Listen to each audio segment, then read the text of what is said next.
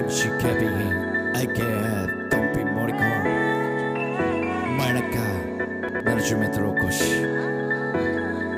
ッドナイト じゅうななメートルスタンディ エムシー ケビン Yeah アイケーエー ドンピンモリコンのポッドキャスト 真夜中 ななじゅうメートル起こし Yeah Yeah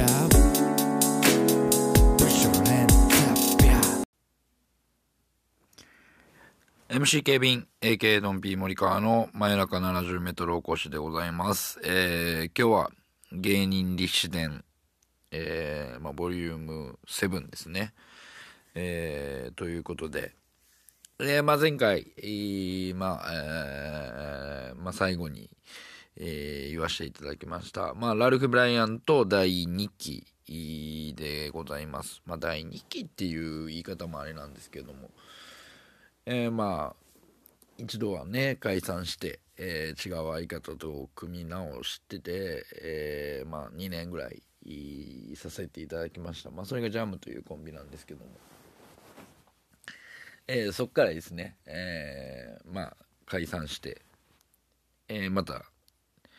ジョーズイ君と、えー、組み直して、えー、ラルフ・ブライアンと再結成ということになりました。まあ、ラルフ・ブライアンと再結成するにあたって、えーまあ、前回、まあ、解散理由としてね、えーまあ、まあ限界が見えたとなりました。まあ、それはですね、何が限界かというと相対的に見て限界だなっていう感じですね。周りのコンビとのうーん、まあ、比較といいますか。うん、ネタがどうこうじゃなかったですね、えー、やっぱりこう個性というか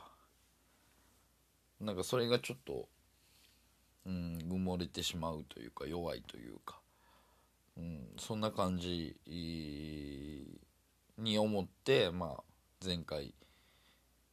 は解散に至ったわけなんですけども、まあ、今回えー、今回というかその 2, 2度目のね、えー、再結成、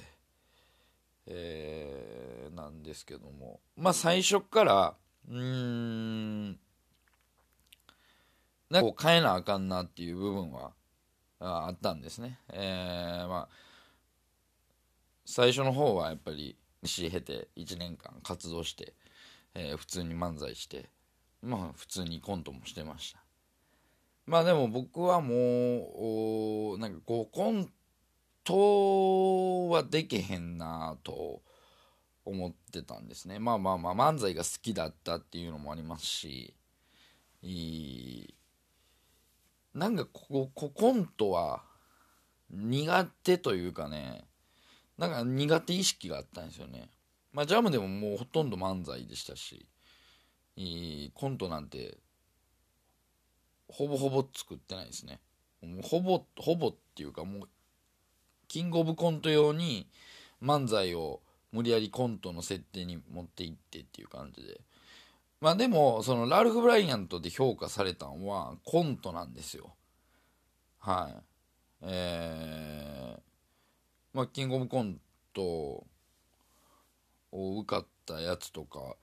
もうまあ言うてましたよね。そのエヌエスシー 当時にもオーディションで受かったあのもコントなんですよ。うん、で、まあ、その他なんかこうオーディションに行った時もコントなんですよ。なんかこう結果的にね漫才よりコントの方があなんかい い, いい感じなんですよ。まあ、それはまあ、えー、ジョーズイ君が多分そういうなんていうんですかねある設定の中でボケる方が楽なんじゃないかなっていう楽っていう言い方楽っていうよりまあまあ得意な方なのかなと。まあ、かたや僕はですね、えーうんまあ、どっちかといえばですねえー、やっぱりまあその漫才で突っ込むっていう方が好きなんですね、えー、こう設定に入った時にこうやっぱりこう素で突っ込めないと、はい、まあ、この葛藤があったんですね。であとはそのまあまあ僕は漫才がやっていきたい、いいけども、えーまあ、相方は、まあ、キャラを演じた方が、えー、いいんじゃないかなと。上手いくんはねキャラを演じてボケる方がいいんじゃないかなと。じゃあ僕もキャラを演じて突っ込むっていう形にもしたらいいのかなと。おー、えー、でそれできっかけは何やったっけな。なんかきっかけはね、えー、まあ再結成してにかげつぐらいは普通にやってたんですよね。で、えー、きっかけはやっぱりね、なんかね、えー、衣装なんですよ。なんか衣装もなんかこうまとまってない感じです。で、まあ、エヌエスシー 入ってすぐぐらいとかはなんかこう T シャツを一緒にしたりとか、えー、まあちょっとね変わった感じの目立つ感じでやったりしてたんですけども、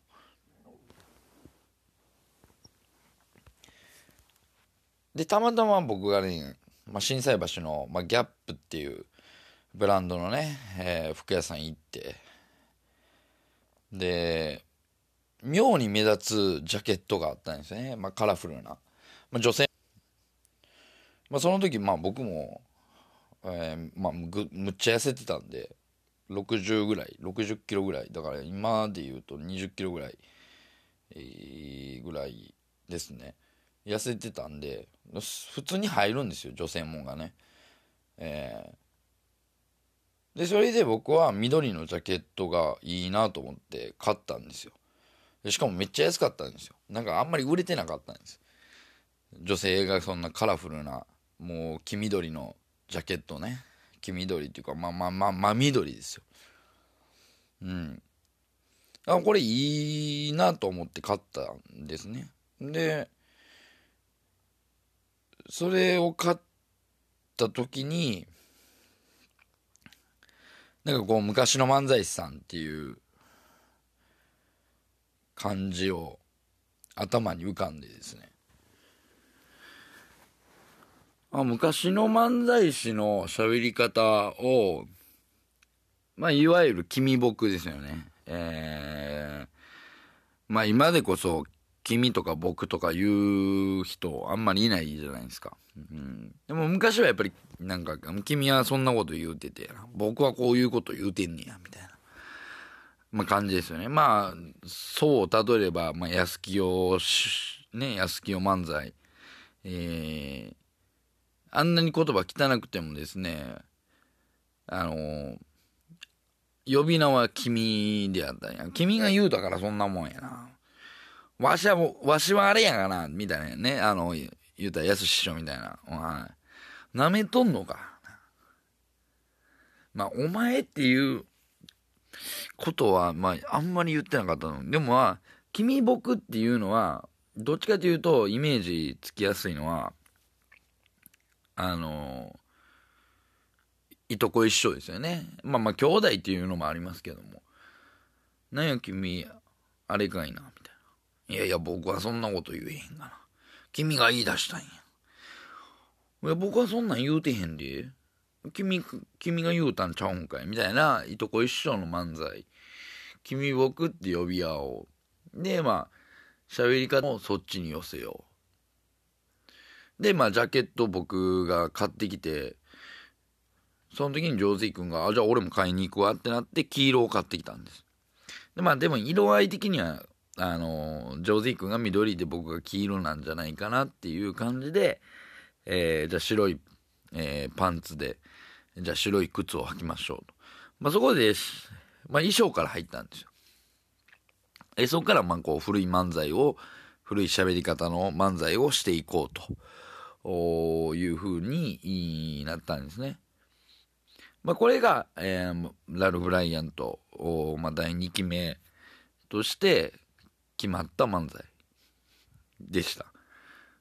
まあ、本来漫才っていうのは素の部分を見せなあかんっていうところは僕の中でめちゃくちゃあったんですけども、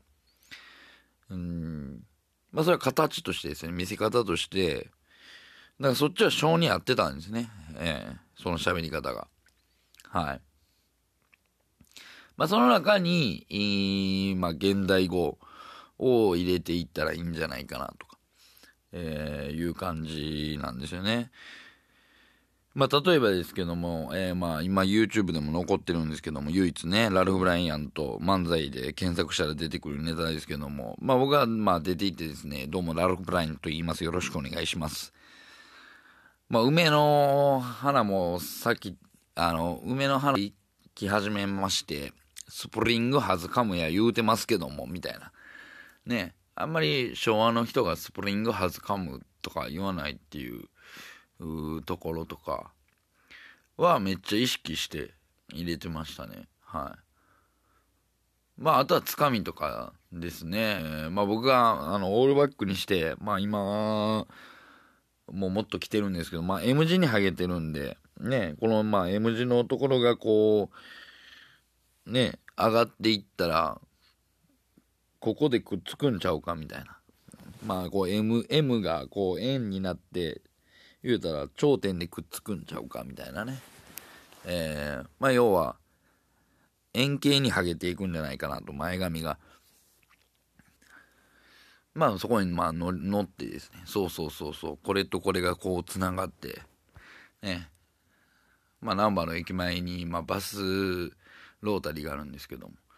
まあまあそうそう、ここはつこうつながってんやな、これ難波のバスロータリーみたいになるんちゃうか、なるかいや、えー、みたいなことを言うてましたけども。はい。まあ、あとはなんか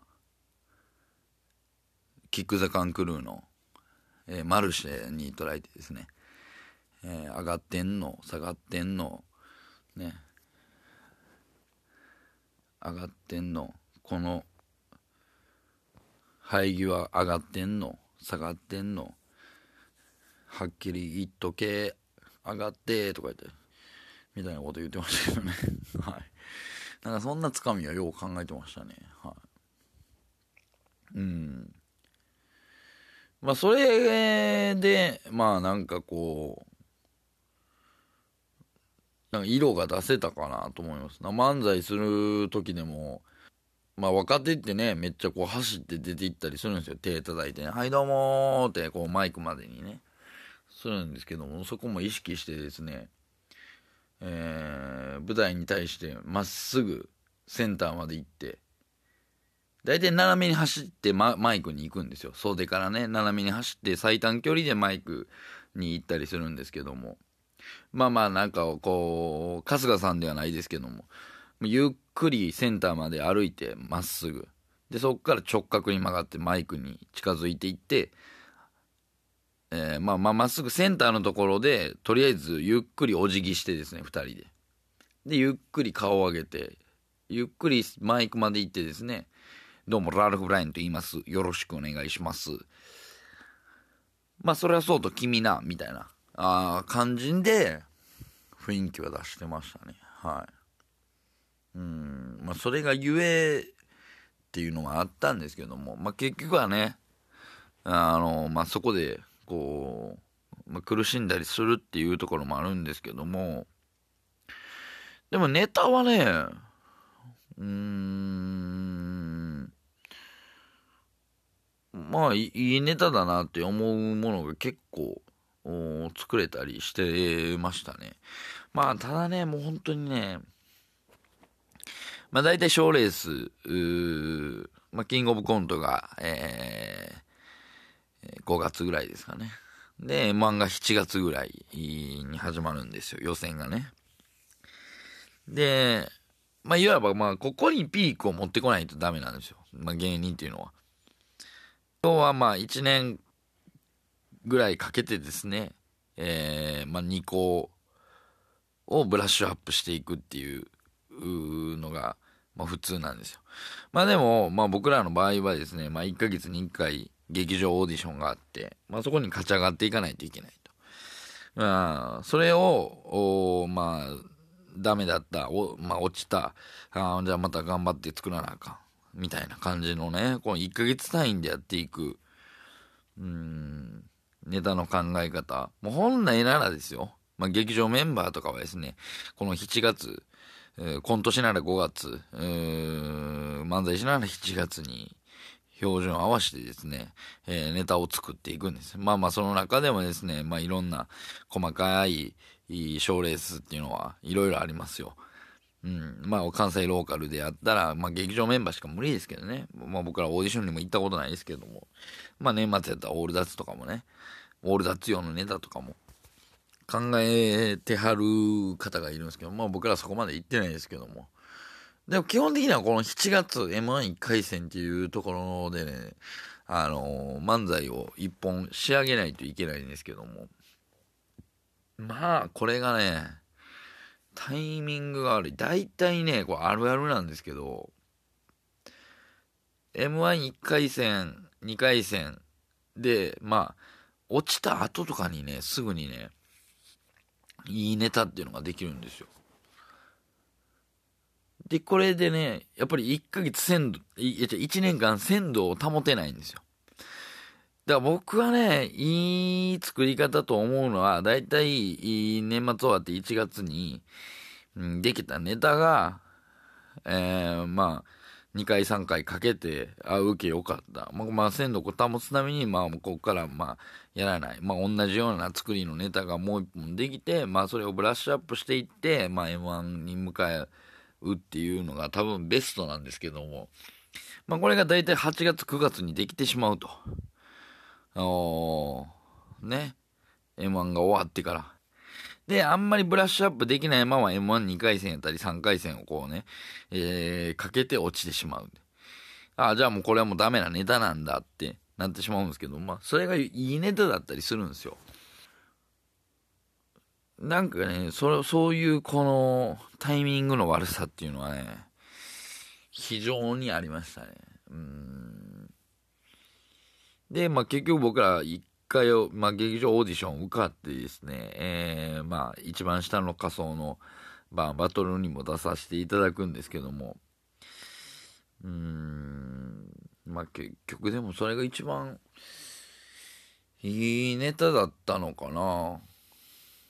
うーん、ってなりますよね。で、ちょうどそれ落ちて、落ちてすぐに今の吉本漫才劇場っていう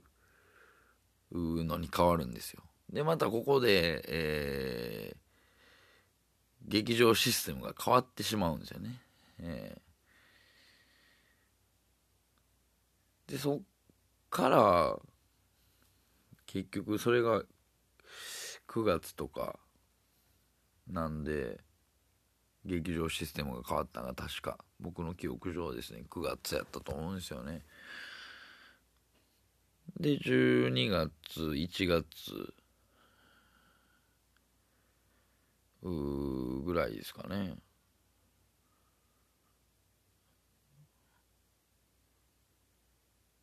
そうですね、さんがつさんがつかな。うん、だから結局半年ぐらいしか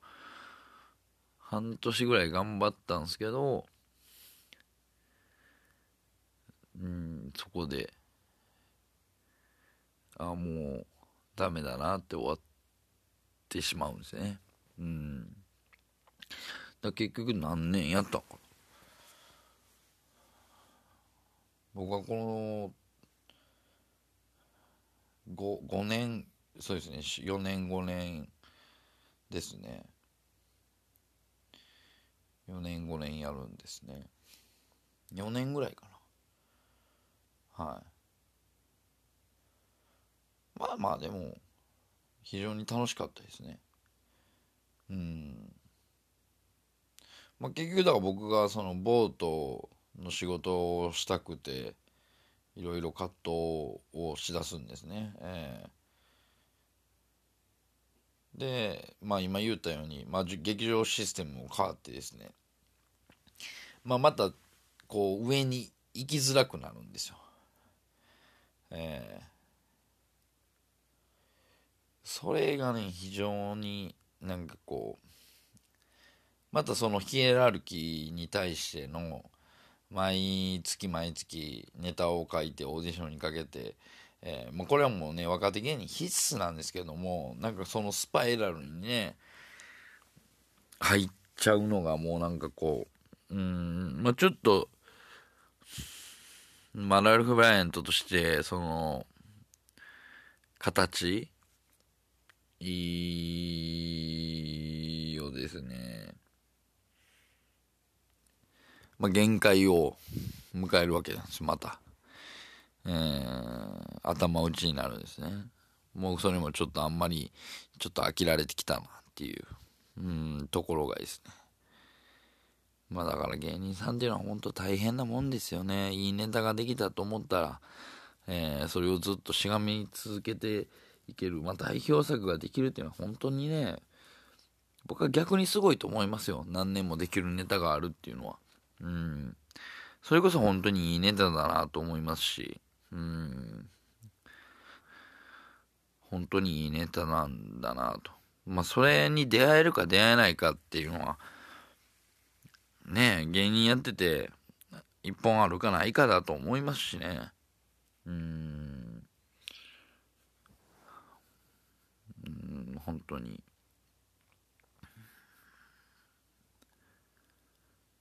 まあその、まあ、例えばバカリズムさんがね、この世に出てきたのトツギーの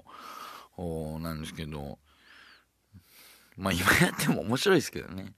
トツギーのね。でも多分今のバカリズムさんに合ってないと思うんですよ。もういろんなね、人間性がこう、まあ、垣間見えてバラエティいっぱい出だして、あの時はもうレッドカーペットでね、一躍ね、こう世間的にはですよ、芸人界隈では別にずっと分かられてた部分はあると思うんですけども、その世間的にね、あれを見た時にあの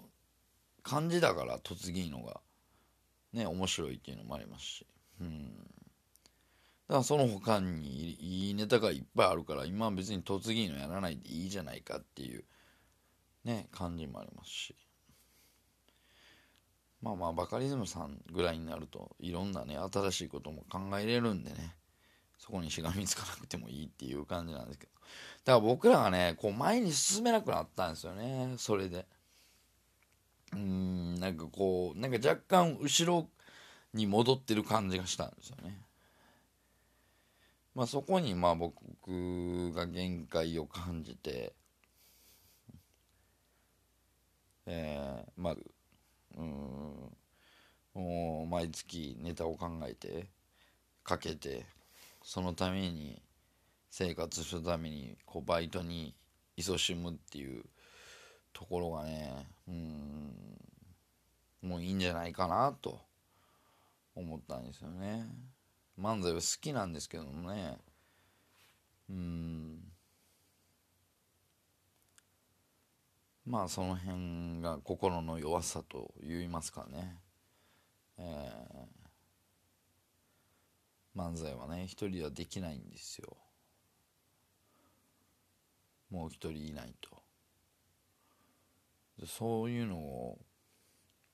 うん、甘く見てたんかな。まあだからこそこうやって、えー、まあ吉本辞めてですね、まあそこで吉本辞めるわけですね。ラルフ・ブライアント解散して、でまあ僕はまあ多少時間かかりましたけども、まあこの福岡に来るきっかけがあできるわけなんですよ。えー、でまあ自分の中で、まあ、やっぱりね漫才に対する欲っていうのはうーん消えなかったですね。結局品を変え、はい、ヒップホップユニットや言うてるのに、まあ、今年もね、えー、エムワン には出ましたけども、はい、もう楽しいんですよね。やっぱりお客さんの前で漫才するっていうのは、うん、ライフワークなのかなと自分の中では、えー、思います。まあまあそういったこんなでですね、えーまあ、だいにきのラルフ・ブライアントが終わってですね、まあ、僕の芸人人生としてはですね、えー、幕を閉じるわけでございます。まあまあその後ユニットを組んで舞台出たりはしました。ピンになってピンで出たり、はいいちねんぐらいかなやってましたけども、まあ、それはそれで楽しかったです。はいでもそれはもうここで語るようなことではないですしね、うんまあそうですね、まあ、結局はまあ完結したのは、えー、それが最後だなという感じですね。まあそっから、まあ、今のドンピー森川が、えー、できていくわけで、えー、ございます、えーまあ、なかなかだと、まあ、全ななかい芸人立志伝ということでね、うん、やってまいりました。まあうーん気持ちはですね、えー、芸人です。まあこれは死ぬまで変わらないと思います。肩書きは変わっても、もう魂は芸人で、えー、漫才して、えー、あります。うん、うん、人を笑かしたいっていう気持ちはですね、えー、ずっとありますんで、えー、これからもですね、えー、聞いてる方見てくれる方にですね笑っていただけるように頑張っていきますんで、えー、ぜひともよろしくお願いします。えー、真夜中 ななじゅうメートル お越し芸人立志伝、えー、お相手は私 エムシー 警備員 エーケー ドンピー森川でした。